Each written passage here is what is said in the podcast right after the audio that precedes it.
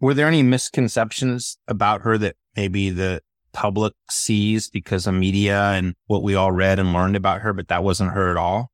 Great question.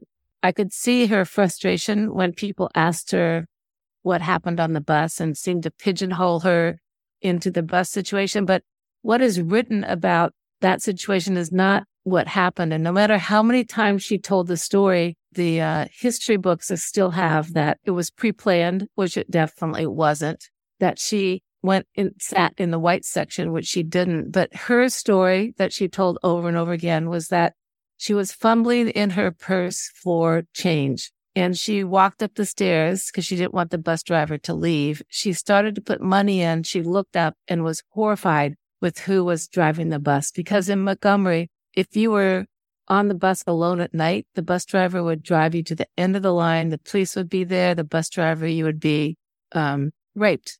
And so she saw his face and she was scared, but she had already put the money in. So she went beyond the barrier sign that said black section. She sat in the black section, but he noticed who she was. And that's when the altercation happened. She said if she had seen him, she would never have gotten on the bus that day.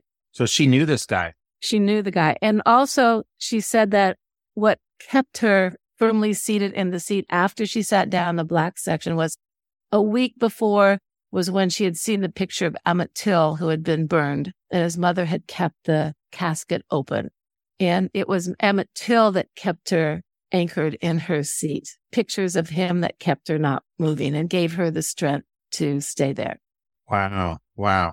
So you see um, that her journey and her contribution really needs to be demystified, and there's much more to it than just the one act of resistance we've all heard of.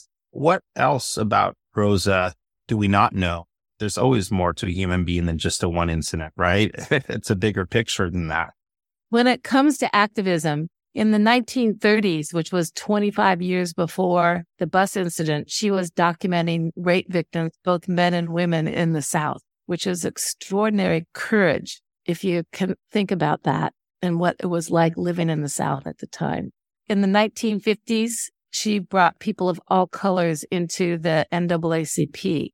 In the 60s, she protested against the Vietnam War.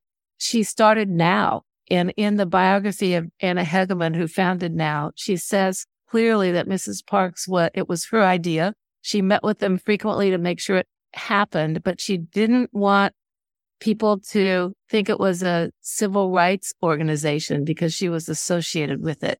So she was the silent founder of the organization. And people don't know that.